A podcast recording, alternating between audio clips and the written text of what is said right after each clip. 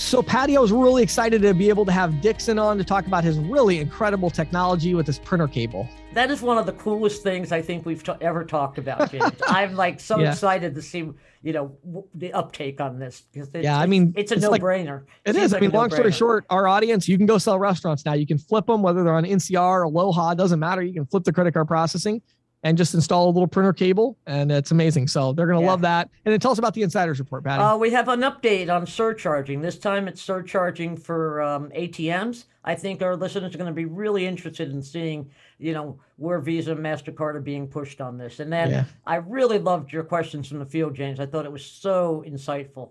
Well, thank you. Yeah, we're talking about selling um, options. So it's option selling. So instead of just all or nothing, trying to create options, whether that's cascading options or all at once, um, and even in customer support situations. So I really think it will help you to close more deals. Uh, we talk a little bit about the cash discounting, surcharging, traditional, and that approach, but even things like point of sale systems and how to really use options to get a yes more often than a no. Yeah, and uh, you know our podcast today, as in the last uh, several weeks, is uh, brought is sponsored by NMI. Uh, you can visit them at ccsalespro.com slash NMI. You ready to go, James? I'm ready. Let's do it. Okay. Welcome to the Merchant Sales Podcast. All right, everybody. Today we are here with my friend Dixon Chu. How are you doing today, Dixon? I'm good. James, how are you? Doing fantastic. So, really excited to have this conversation today. Dixon is the chairman and CEO of a company called Copper Inc.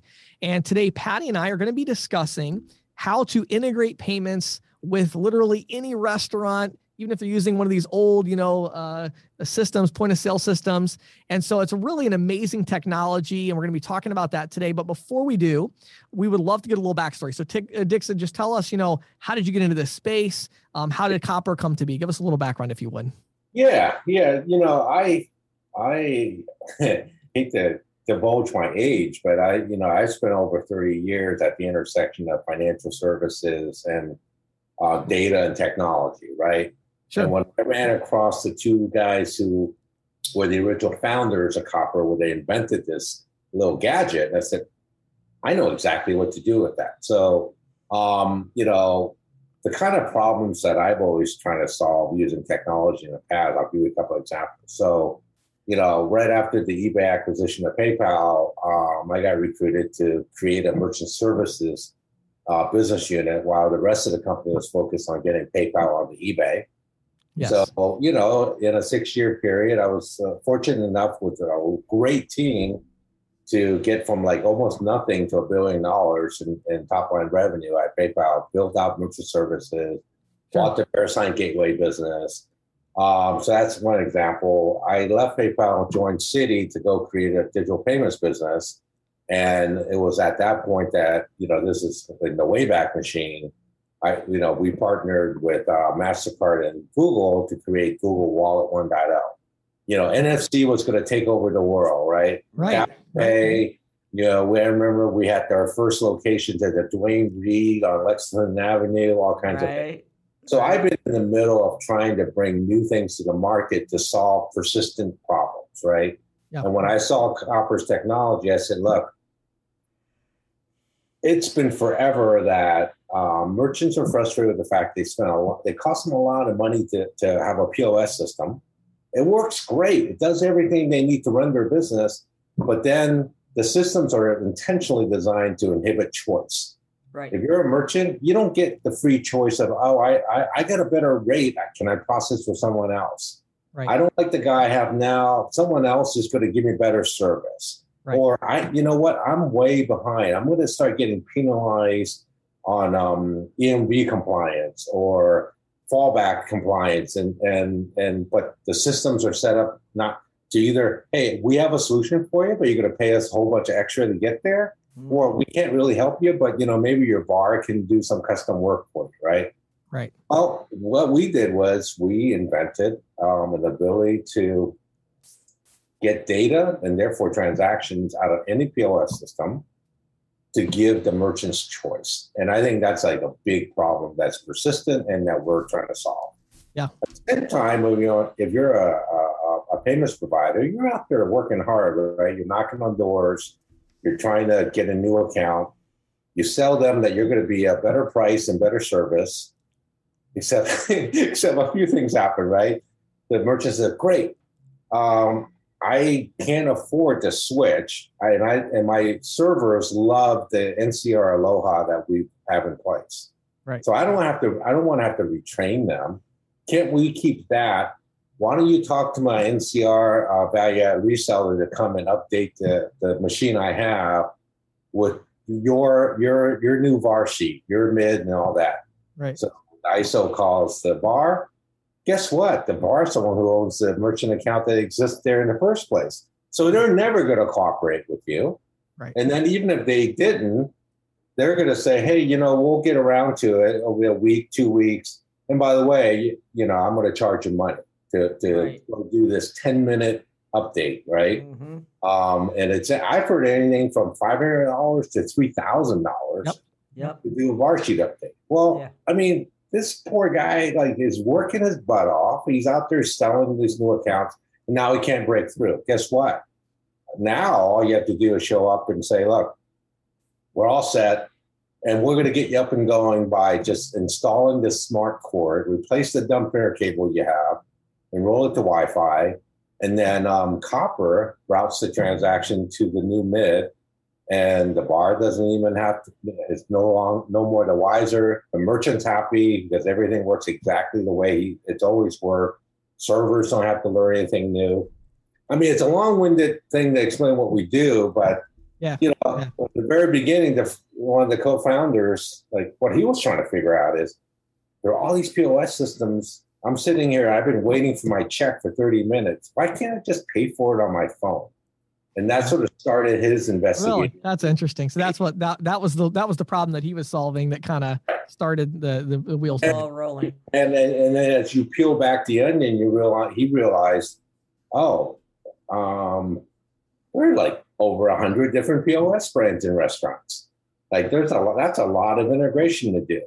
And so he came around to, well, all we really need is access to the data. So how do we get the data? So that's where we we discover that the printer port is universal.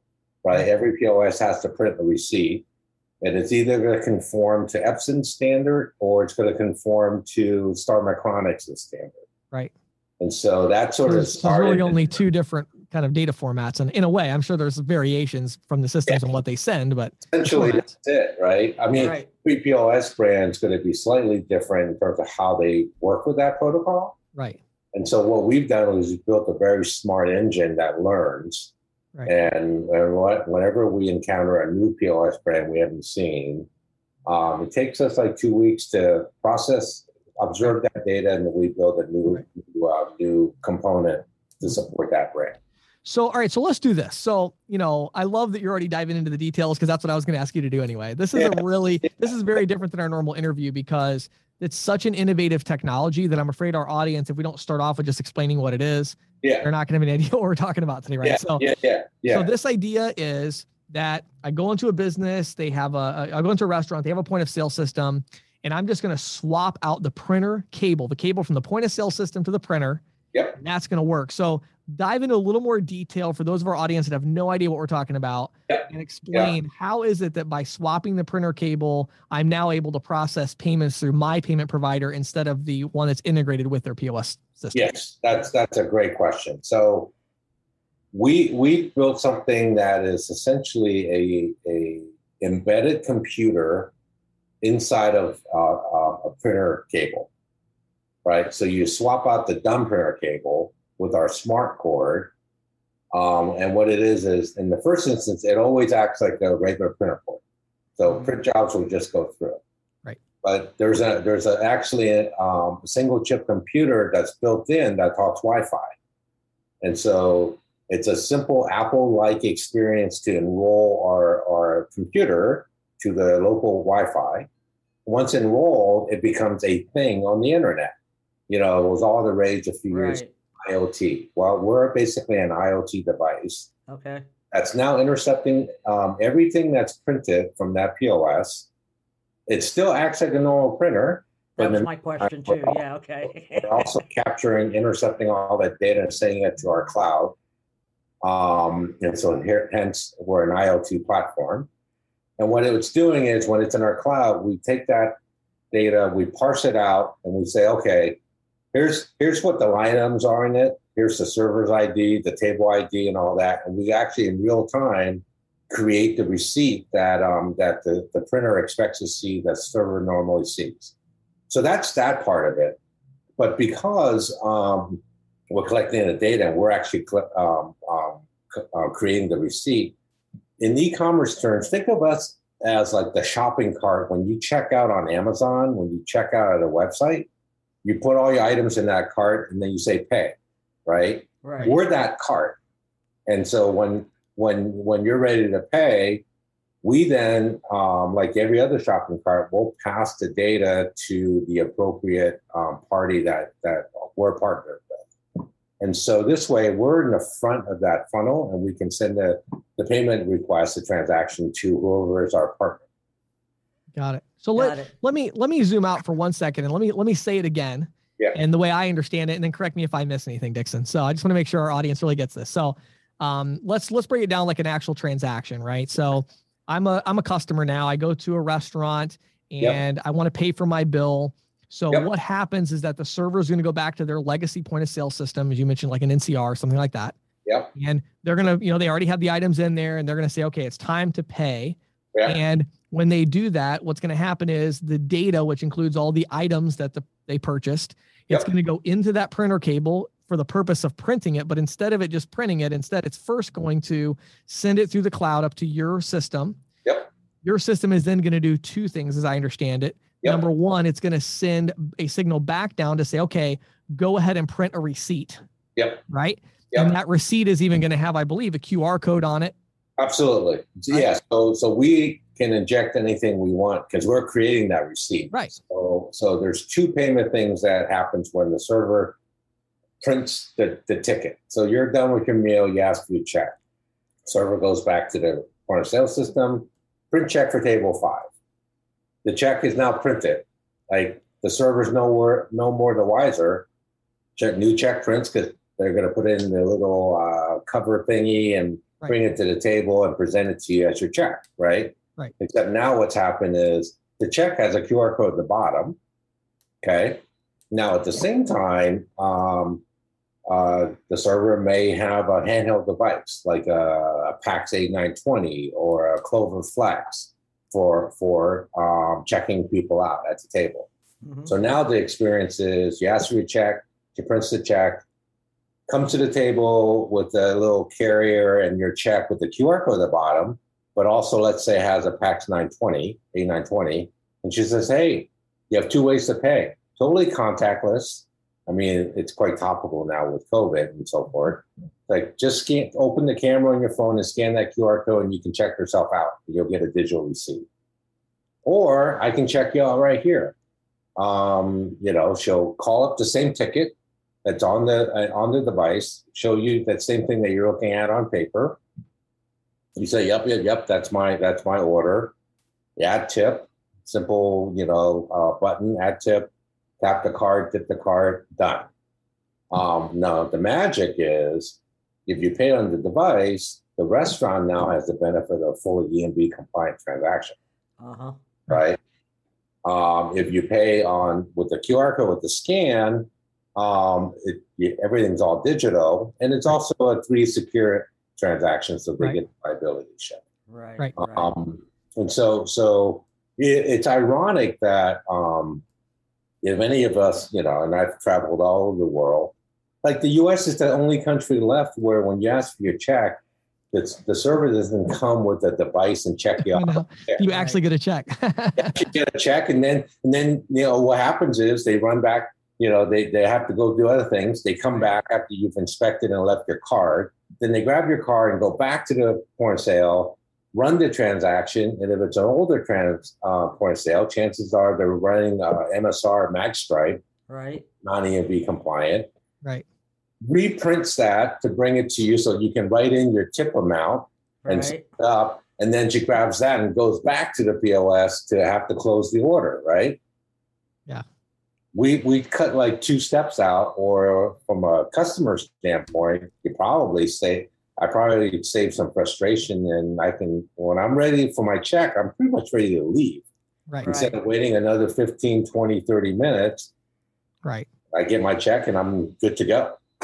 Well, you know, this, th it kind of leads into a question that I had, Dixon, and I Yeah. I think you kind of answered it, but let's just let me just throw it out there in terms of it seems to me that the that the draw for the restaurateur is fewer steps, therefore more productivity.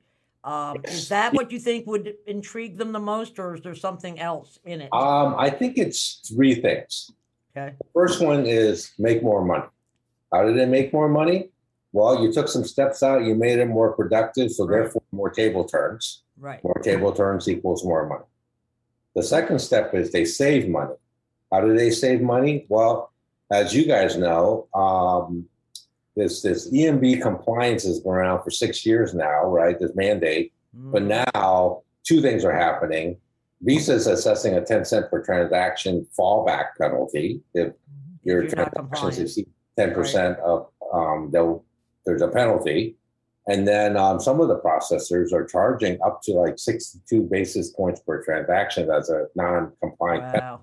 Wow. hmm So you're sitting there as a merchant and you're saying, well, wait, it's going to cost me thousands of dollars to do this upgrade and all that, and they postponed it. Well, with me, for very little money per month, you're going to get compliance.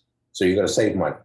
And the third is probably as interesting or as important as everything else is remember, the server is now not running back and forth two or three times. And by the way, um, our data from our own experience at deployments has shown that when the server shows up with a device to, to check you at the table, hmm she's seeing anywhere from 16 to 18% higher tip amounts. Wow. So wow. Less work, she's not running back twice, Uh-huh.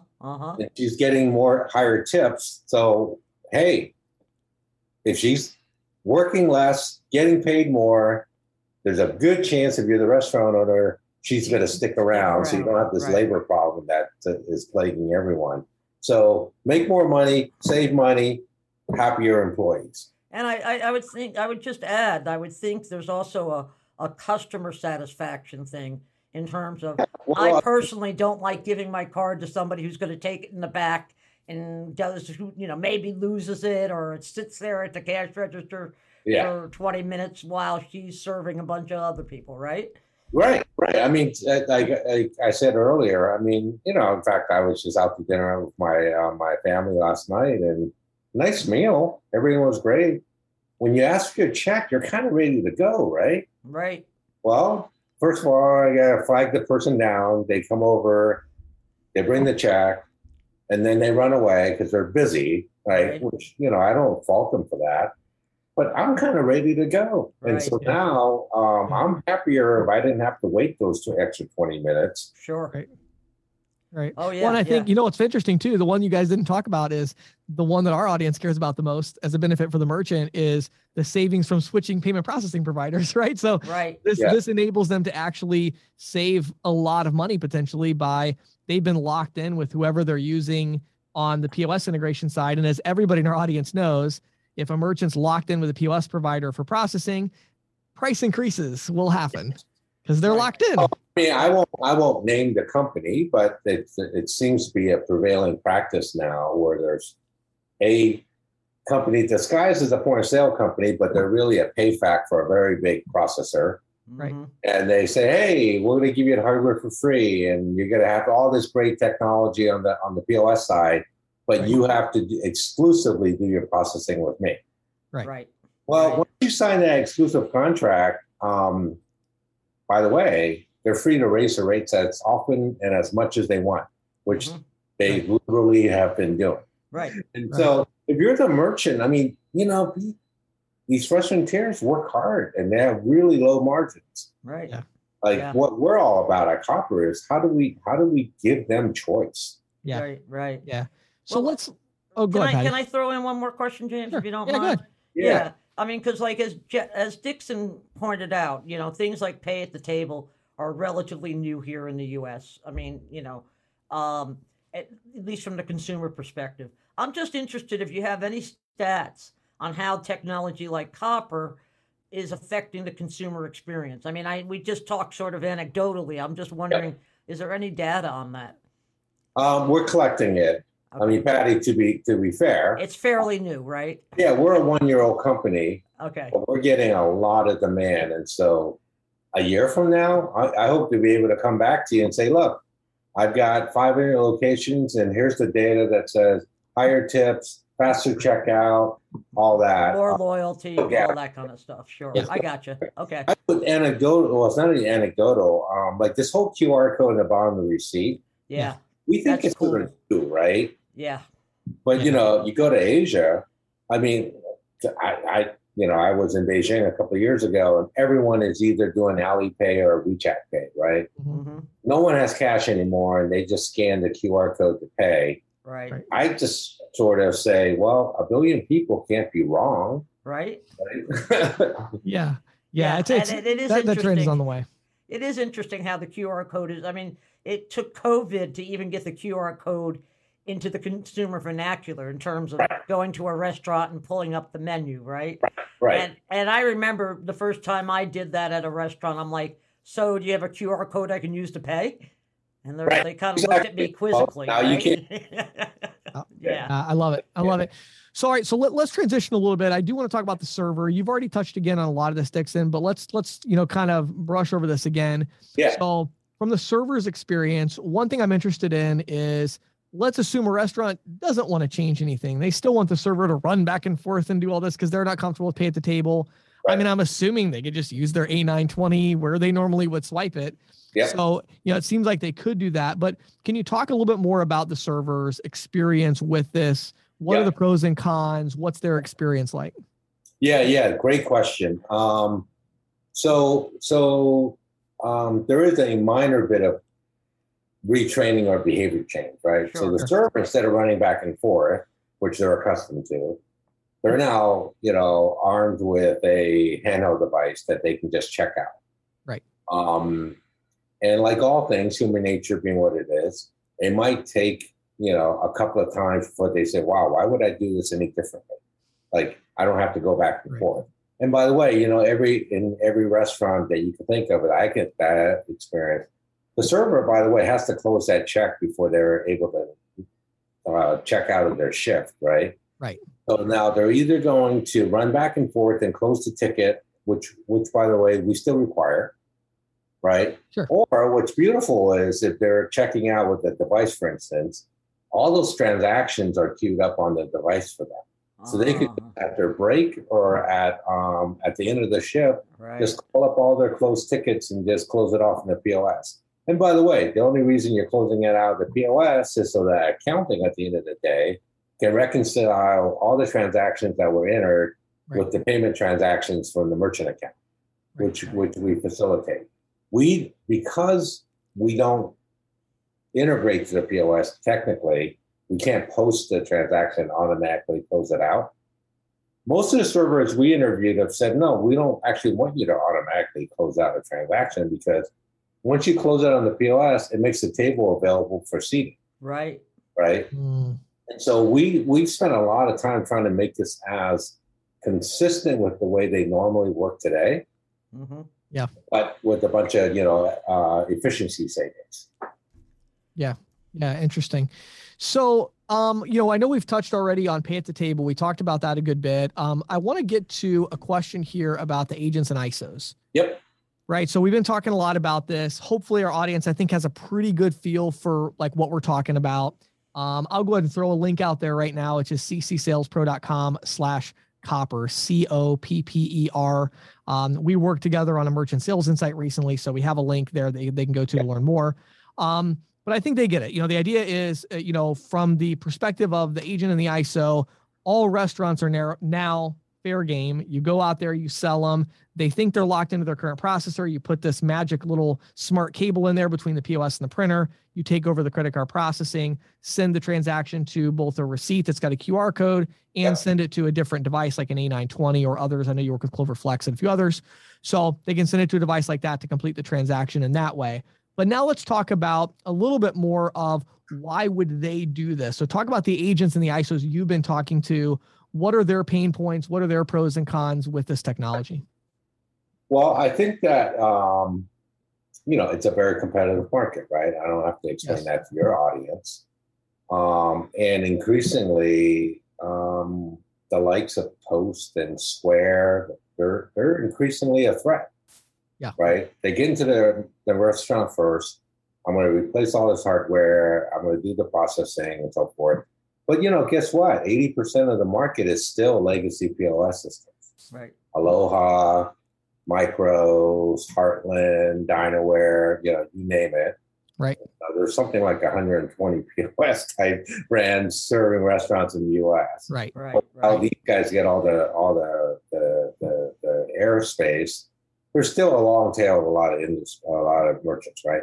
But you're out there, as I mentioned earlier. Um, why should an ISO, an agent, or an ISO care? Well, you've done all this work to make the call, to get them to agree to your new your new service and your rates and everything else. And the first thing that happens is um, you have the the the barrier. Now I've got to deal with the VAR. Right. Right. Is he going to come and update that VAR sheet in the POS or not? And uh, what are they going to charge me? How long is that going to take? In our case, we're going to save you money. We're not charging you anything right? Because they don't have to be involved. And two, we're going to save you time because once you have your merchant account signed and your deal done, just go in and replace the cord, roll the Wi-Fi, Wi-Fi with our smart cable or smart cord, and um, we'll start sending you the transactions. You're up and running. Yeah. Um, so, you know, in a, in a high level, stepping back, it's going to allow um, you to penetrate accounts that you otherwise had a hard time or are impossible to penetrate. Yeah. And we deliver a more elegant solution. Now, the, that's that's for the core processing. The other two things that you get, well, one thing I guess is incremental revenue. Well, how do you do that? Um, in about two weeks, we're going to roll out a new feature, which every agent I've talked to in the last five months have asked for, which is built into our checkout process will be cash discounting. Yep. Excellent. Now they can sell that as an incremental feature. Right. Make that automatic.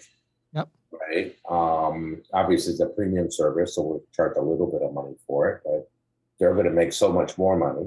The other uh-huh. thing is, um, you're going to help your customer be EMV compliant.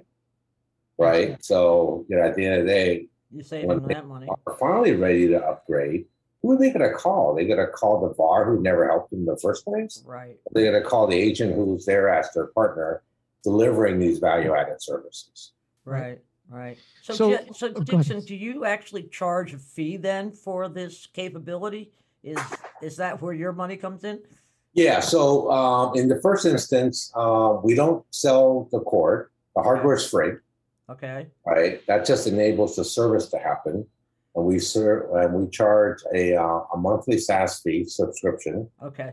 Either per location if they have a lot of POSs or per POS. Okay. Right, and that's something we negotiate with our partners. So okay. my go to market is uh, through resellers like I, agents and ISOs. Right. So I give it to them as a buy rate. Gotcha. That's what I was going to ask. Whatever they want in terms of passing that through, marking it up, or absorbing. Right. So there's a there's an income opportunity there. That's what I was trying to get at, right? Correct. Yeah, yeah, yeah. Both yeah. both an income opportunity, then immediate term, and then definitely income opportunity with the likes of cash discounting, sure, um, value added, other value added services that we can we can continue to uh, offer to our our partners. Love it. I'm glad you brought that up, Patty. That was good. You know, I think it's I think it's basically, you know, if I could summarize all this into a sentence for our audience, you can now go sell restaurants like you sell everybody else Yep. Go sell them Yeah. credit card processing. After they say yes, you swap the cable. That's Yep. it. Like it's insane. One thing you did mention that I wanted to clarify because I know a lot of our audience, when they heard you say it, there was a word you said a minute ago that interested them, and that was the word toast.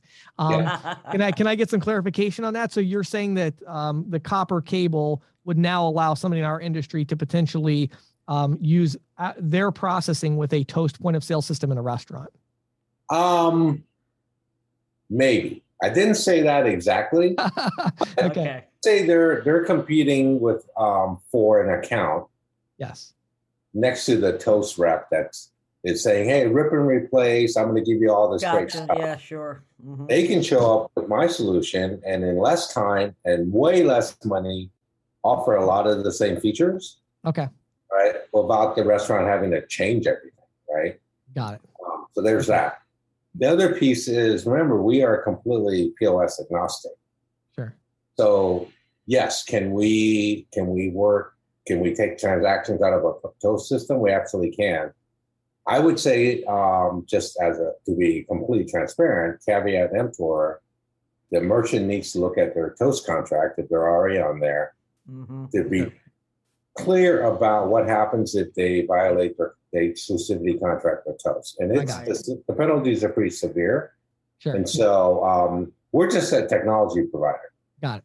I understand what you're saying. So, so basically, what you're saying is, um, there's there's no you know specific technology hindrance of being Nope. able to take an existing Toast customer and flip the processing. The problem is contractually they may be obligated to Toast, and they need to speak to a legal professional about that. Correct. Got it. Understood. Cool. Well, this has been super interesting. I know our audience is loving it. So I did already give out one link, which is ccsalespro.com slash copper. That's all lowercase C O P P E R. Um, that actually will take them directly to uh, your page to learn more about it. But where else would you send them, Dixon, if they want to learn more about you or they want to learn more about copper? Um, I would say you can you can look at our website. And by the way, we're we're growing so fast that we're barely had being able to keep up with updating the site. So I'll, I'll apologize in advance. It's not what I want it to be, but it's not bad. So use copper.com, um, U-S-E-C-O-P-P-E-R.com, or just send an email, info at usecopper.com, and that'll end up on my desk as well as my uh, sales team's desk. Got it. And that was usecopper.com, U S E C O P P E R.com. Um, fantastic. Great information, Dixon. Really appreciate you taking the time. I know uh, I didn't mention it earlier, but the merchant sales insight that I did with you uh, is right at the top of most downloads of any that we've done. So I know our audience is super interested. I know you have a lot of interest in what you're doing. So thank you for taking time to come share it with us today. Thank you for having me. It's great to talk to you this morning, James and Patty. Uh, thank you. So, Patty, today, as we talk about our sponsor, NMI, and uh, we give out the link, of course, ccsalespro.com slash NMI, all lowercase. I want to point out an obvious one today Okay. selling card not present merchants. Oh, yes. I mean, it seems so obvious, and yet I would be willing to bet that 80% or more of our listeners right now are not Not proactively targeting card not present merchants. Which is such a huge market now. I mean, it's just been ballooning in recent in Yes. the last 18 months. Yes. And I think a lot of times there's maybe a, a, a concept around this that, like, well, that means we're talking about SaaS or e commerce, but it doesn't. You know, in your local market, think about all of the home service providers. I know we've had Ron uh, Rice on here several times talking about that, but, you know, uh, your plumbers, your electricians, you know, uh, Your HVAC. right? Right. And and you know, these are smaller uh merchant accounts in some cases, but a lot of times they're doing 40, 50, 60,000 dollars a month in transactions. And you can use NMI and their incredible dashboard. You don't have to do any API integration or like, Mhm. no, you just set it up. You create a merchant account. You send your merchant a little uh, invite. They set up an account. They can log into the dashboard. You can impersonate them and help them. Like right. it's actually an amazingly simple design. And I think NMI has moved on to all these incredible technology things today where it's easy for people, our listeners that maybe aren't as familiar with NMI to kind of think, well, that's going to be complicated. But no. no, they also have this like really super simple dashboard where they can go in, put transactions in, they can save customers and set up Right. like payment plans and charge them Right. later. And like they really did a great job of thinking through, you know, email invoicing and just all the little like basic things that you need as a card not present merchant. So for those of you that haven't done so already, if you like a market that's not nearly as competitive, go Mhm. after your card not present service providers in your local area. And I would highly recommend partnering with NMI by going to ccsalespro.com slash NMI to start that partnership. This is Questions from the Field, brought to you by ccsalespro.com, the leader in merchant sales training and technology. If you are an individual merchant sales professional, visit ccsalespro.com forward slash training to get a free 14 day trial of our All Access Pass. If you manage a team of merchant sales professionals, visit ccsalespro.com forward slash ISO to learn how we can help you grow. And now, here is Questions from the Field with James Shepard. So, Patty, today in the questions from the field, I want to talk about option selling and how important it is um, to have this concept of option selling. So, first of all, let me define it, uh, and then I'll I'll dive into some some thoughts on how to do it better. Sure. So, option selling is basically the opposite of going in with one concept. So, when you go into a business and you say, "I think you should buy this point of sale system," I think you should do this feature. I think you should have this pricing. I think you should have cash discounting, whatever it is, right? Mm-hmm. Um, you're going in and saying, this is what you should do, versus going in and saying, there are two or three options that I think you should consider. Gotcha. Let me know which of these is best for you. Right. Right. Should we do this? Should we do this? Should we do this? Okay. Which sounds like it should be the way we do it. Yes. Um, so a couple things about it. Number one, I'm not necessarily advocating for the idea of leaving the decision to the prospect, leaving the important decision to the prospect. Sometimes it makes sense to do that. Um, whenever it does make sense to do it, do it. But right. sometimes it doesn't. What I'm advocating is that you always want to create the illusion, at least, if not the reality, mm-hmm of multiple options that the merchant will choose from. Sure. Okay. The reason behind this is psychological. It's not logical. It's not that, you know, you you definitely want to give them multiple options because then they're going to make the right choice. The idea here is you want to give them multiple options because they're going to be a lot more likely to say yes. Okay. Sure. So the idea is you just have to figure out when we're coming up with these options, are we talking about really important things or less important things?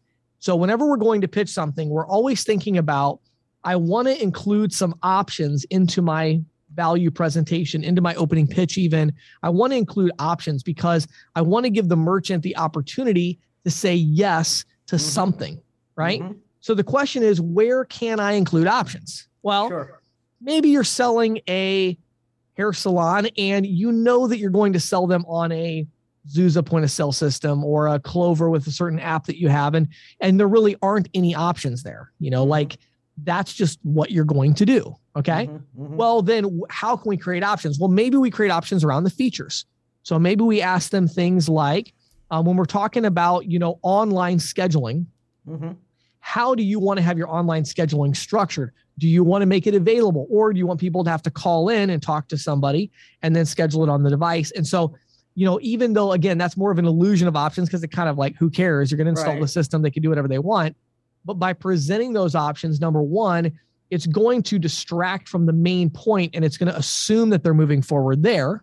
Yes, right. Right. Um, sure. and it's going to give them more opportunities to say yes. So now instead of going to them and saying, hey, um, I really think this point of sale system is the right one with this pricing and these features. What do you think, Mr. Merchant? Mm-hmm. Well, now the merchant's going to think, wow, this is a big decision. Um, right, I need sure. to think about it. Or, well, maybe, um, or maybe they just say no. Maybe they say yes. You don't know what's going to happen there. Instead, you might say something like, you know, I've done a lot of research. I've worked with a lot of hair salons. I am confident that this is the right point of sale system for you. But I do have a couple of follow up questions. Right. If you were to move forward with this point of sale system, would you want to have the online scheduling? Is that something that you think would be valuable to your customers? Or would you prefer to have people just call in and talk to somebody on the phone to schedule the appointment? Sure, sure, I get it. Yeah. So I don't even give them the opportunity to really respond to the main thing, which is the point of sale system, and instead I divert their attention to a lesser, um, you know, uh, question mark, right? Sure. Um, another good example of uh, uh, option selling where it's actually something really important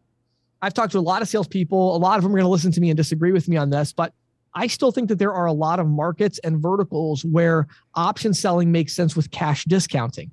Okay. Um, so I really believe that there's you know going after a new vertical or a new market where these concepts of surcharging, cash discounting are relatively new, mm-hmm. um, and there's not a lot of momentum there.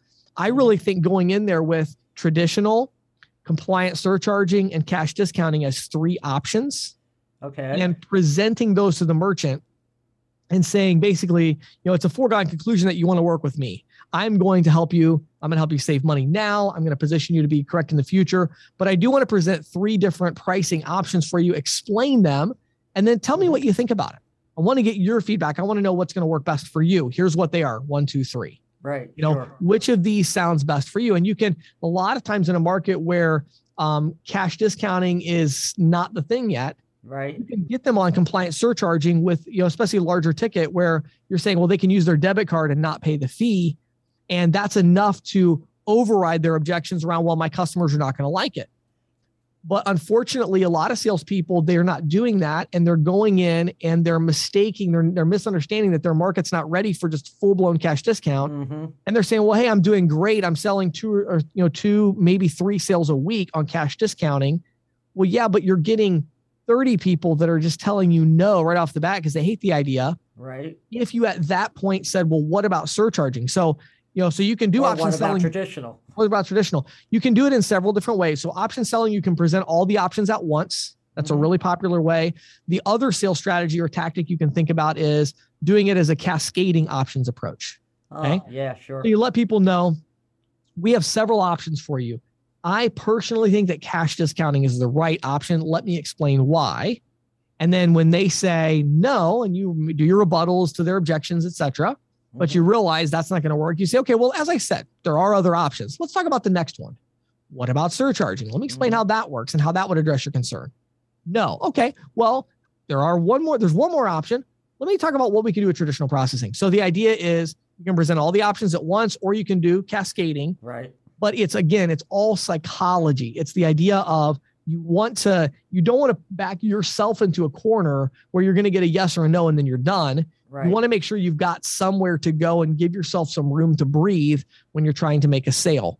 Um, and so by presenting a lot of different options, that's helpful. Um, I would even go so far as to say in customer support situations, this is almost more important um, to have options. You know, too often Sure. it's like the the merchant's upset, and it's like, well, here's what I'll do. I'll do this. right. Well, what if they don't like that solution? You know, Mhm. it's a lot Mhm. better to say, um, there's a couple things I could do for you. You know, I've done this so many times. When I when I was selling full time, your schedule just gets eaten alive by customer service, you know. Mhm. And until I had hired somebody to help with that, it was like, oh my goodness. And what I started doing is I would give people options and I would say, here's what I can do. I'm about 45 minutes away from you right now. I can drop everything I'm doing and I can drive to your location right now. If you feel that your concern is that urgent, I'm happy to do that. Mhm. The other option would be I could come later today and change my schedule this afternoon and stop by. I'm happy to do that. The third option would be we could schedule a meeting tomorrow at any time that works for you, and I will adjust my schedule accordingly. Which level of urgency do you think best fits your circumstance? Yeah. Yeah. You know what I found? Almost everybody, said, tomorrow. Yeah. yeah. And, it, right. and before I was doing that, I was just saying, I'm going to drop everything and come right there. And they're like, okay, great. But they didn't really need me to do that. That's just what I was doing. And when I gave them the option, they appreciated that. And then I appreciated it because I didn't have to change my schedule for the day. Yeah, So, like like you're you know. sitting like you're sitting in church and you get this thing. I remember you telling me one time you Yes. get you know you could say okay well I can leave mass right now or right. I'm like, well, the, the pastor seems like he's coming into the runway pretty soon here. I'm not sure. Uh, do I need to get up and leave? I'm sitting in the front row here, um, you know, which I have done, I will admit. Um, but you know, so yeah, I think uh, I think the the options are always crucial when you're trying to get people to make a decision you want. Go with options; it'll go help with you. options. I I mean I'm a firm believer. I always love options. You know I mean Yep. putting a new furnace in. I want two or three options Right, before Give me I some bids. that, right? Yes, Yeah. exactly. It's the same thing when you're selling to a merchant. Yep, absolutely. Good stuff, James. Thanks. Thanks. This is the Insider's Report with Patty Murphy, brought to you by The Green Sheet. For nearly 40 years, The Green Sheet has been the go to source for news, analysis, and educational tools that empower and connect payments professionals. If you're not reading The Green Sheet already, check it out on the web today at www.greensheet.com. So everybody, I wanted to share some news from litigation land this week. Awesome. A group of ATM ISOs, led by the National ATM Council, has scored a win in its efforts to overturn Visa and MasterCard rules they assert amount to price fixing. Now, the case has been languishing in the courts for like over a decade, and it centers on uh, around um, ATM surcharges. The details kind of take us a bit into the weeds. It took me a while to sort of sift through all the legalese sure. to kind of understand this, but I, this I, I think this breakdown should explain it to everybody. You know, as you know, surcharges are imposed when a consumer uses their debit card at an ATM owned and operated by um, someone other than the card issuing bank. And these fees can amount to $3 or more per transaction and are the be- bread and butter of ATM ISOs and in many cases store operators who install the ATMs. Now, under Visa MasterCard rules, in order for an ATM operator to offer services to Visa and MasterCard cardholders, they have to agree to impose the same surcharges as they do for other cards.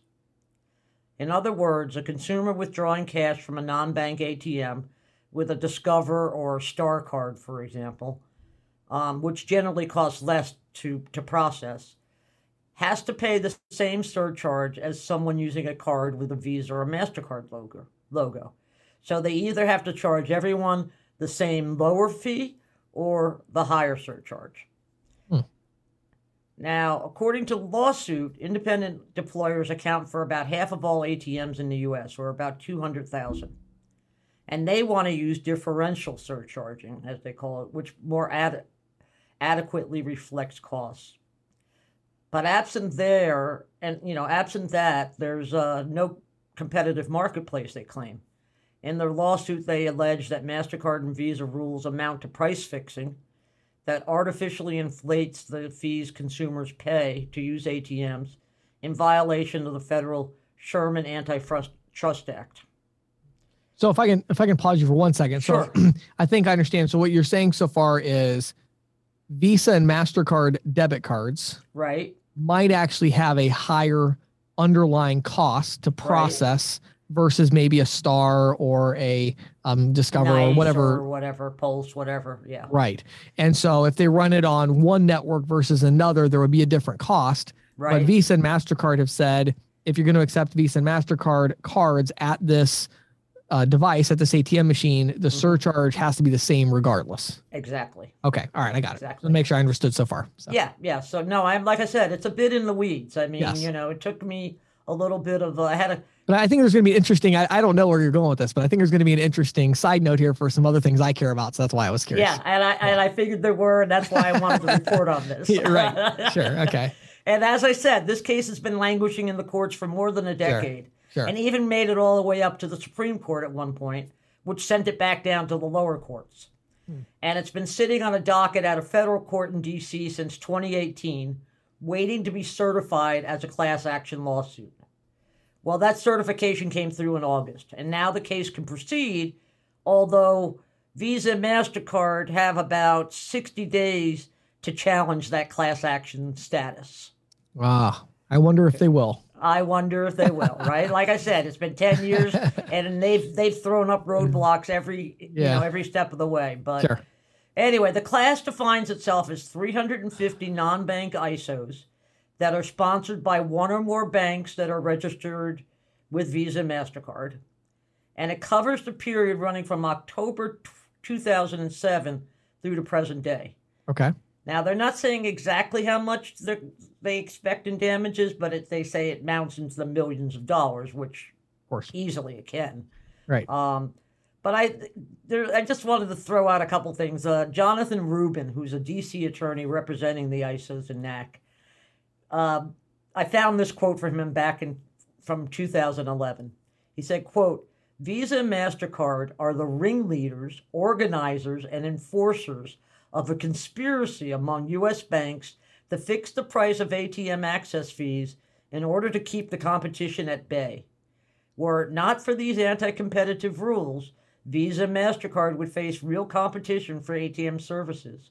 Consumers would pay lower prices for using ATMs and more ATMs would be deployed, is what he said. Hmm. Now, you know, considering how long this case has been languishing and with Visa, MasterCard challenging all every step of the way, it's anybody's guess when the case is actually going to get a hearing. But uh, ATM ISOs are bracing for a victory. And what brought this to my attention is that NAC took, took a bit of a victory lap, proclaiming its success in getting class action status back in August. You know, sending out press releases. I noticed that Green Right. Sheet picked it up, digital transactions picked it up. Sure. It's, you know, and I think as I'm sure you want to talk, you want to interject at this point, it all goes to the whole issue of Visa and Mastercard's control over surcharging. Exactly. Yeah, and I think I think the reason I think their their victory lap may be a bit premature as far as oh, actually Oh, yeah. getting what they want, Sure. but I I don't think it's premature in terms of that they will eventually win. I think Um, so. And I think, you know, that it just goes to show that I think the courts recognize and continue, have already recognized and continue to recognize that this idea of, you know, freedom, pricing freedom when it comes to payments hmm and incentivizing customers to use certain forms of payment, Right. that exists entirely within the purview of the merchant's free speech rights, Yes. ISO's free speech, speech. rights, Right. ATM providers free speech rights like you know we're we're talking about how we communicate our pricing and the idea that Visa and Mastercard have acted in a way that's anti-competitive I mean wake me up when something new happens Right. this, this is a well-known it's not like any judge is going to look at this and say oh, wait I've never seen this before it's like no this this has Right. happened there's this over and over and over again every court has ruled obviously there is yeah. price fixing. Obviously, there is anti-competitive practices. I don't necessarily fault them for it. I mean, they're the gorillas. That's what If you, you, can do. get away with it, why not? You know. Right. That's what you do. Right. But they are doing that. And so I think that the interesting thing is seeing the trends, and I'll be interested to see how this one plays out because there could be some interesting language in the ruling, you know, that would further impact this whole, you know, argument around Yes. credit versus debit or Mhm. surcharging this type versus another type. And even I know there's on there's ongoing legislation you've talked about as far as this uh, issue of you know off network transactions that are not on the Visa network or Mastercard network versus on. And so Right. this just plays into that whole narrative. This and it- plays into that whole Yeah. narrative. I mean, it just to me, it's like they just keep on coming and coming, and it's Yes. like it's like these these last gasps of. Yes. Of, of trying to, you know, oh, we're gonna hold on to. We gotta Right. at least hold on to one of these rules, you know. right And- for for as long as possible and, and and I think they have done a fantastic job at that they'll continue to do it and the truth is whenever things don't go their way they find a way to do something else on the other side to make up the revenue anyway and the profit and so exactly. You know it's fine but I, I think I think it is an interesting one so I'm sure you'll keep us up to date on that Oh, for So, sure. Who knows? It may be six months or eight Yeah. before we hear anything else, but I'll be Yep. sure to let everybody know. awesome thanks Patty Sure. Thank you for listening to the Merchant Sales Podcast. Whether you are an industry veteran, processing executive, or just trying to learn about the payment space, we appreciate your time. The Merchant Sales Podcast is a joint production of Greensheet.com and CCSalesPro.com, and we hope you will tune in next week for more information and tips on building your merchant services business.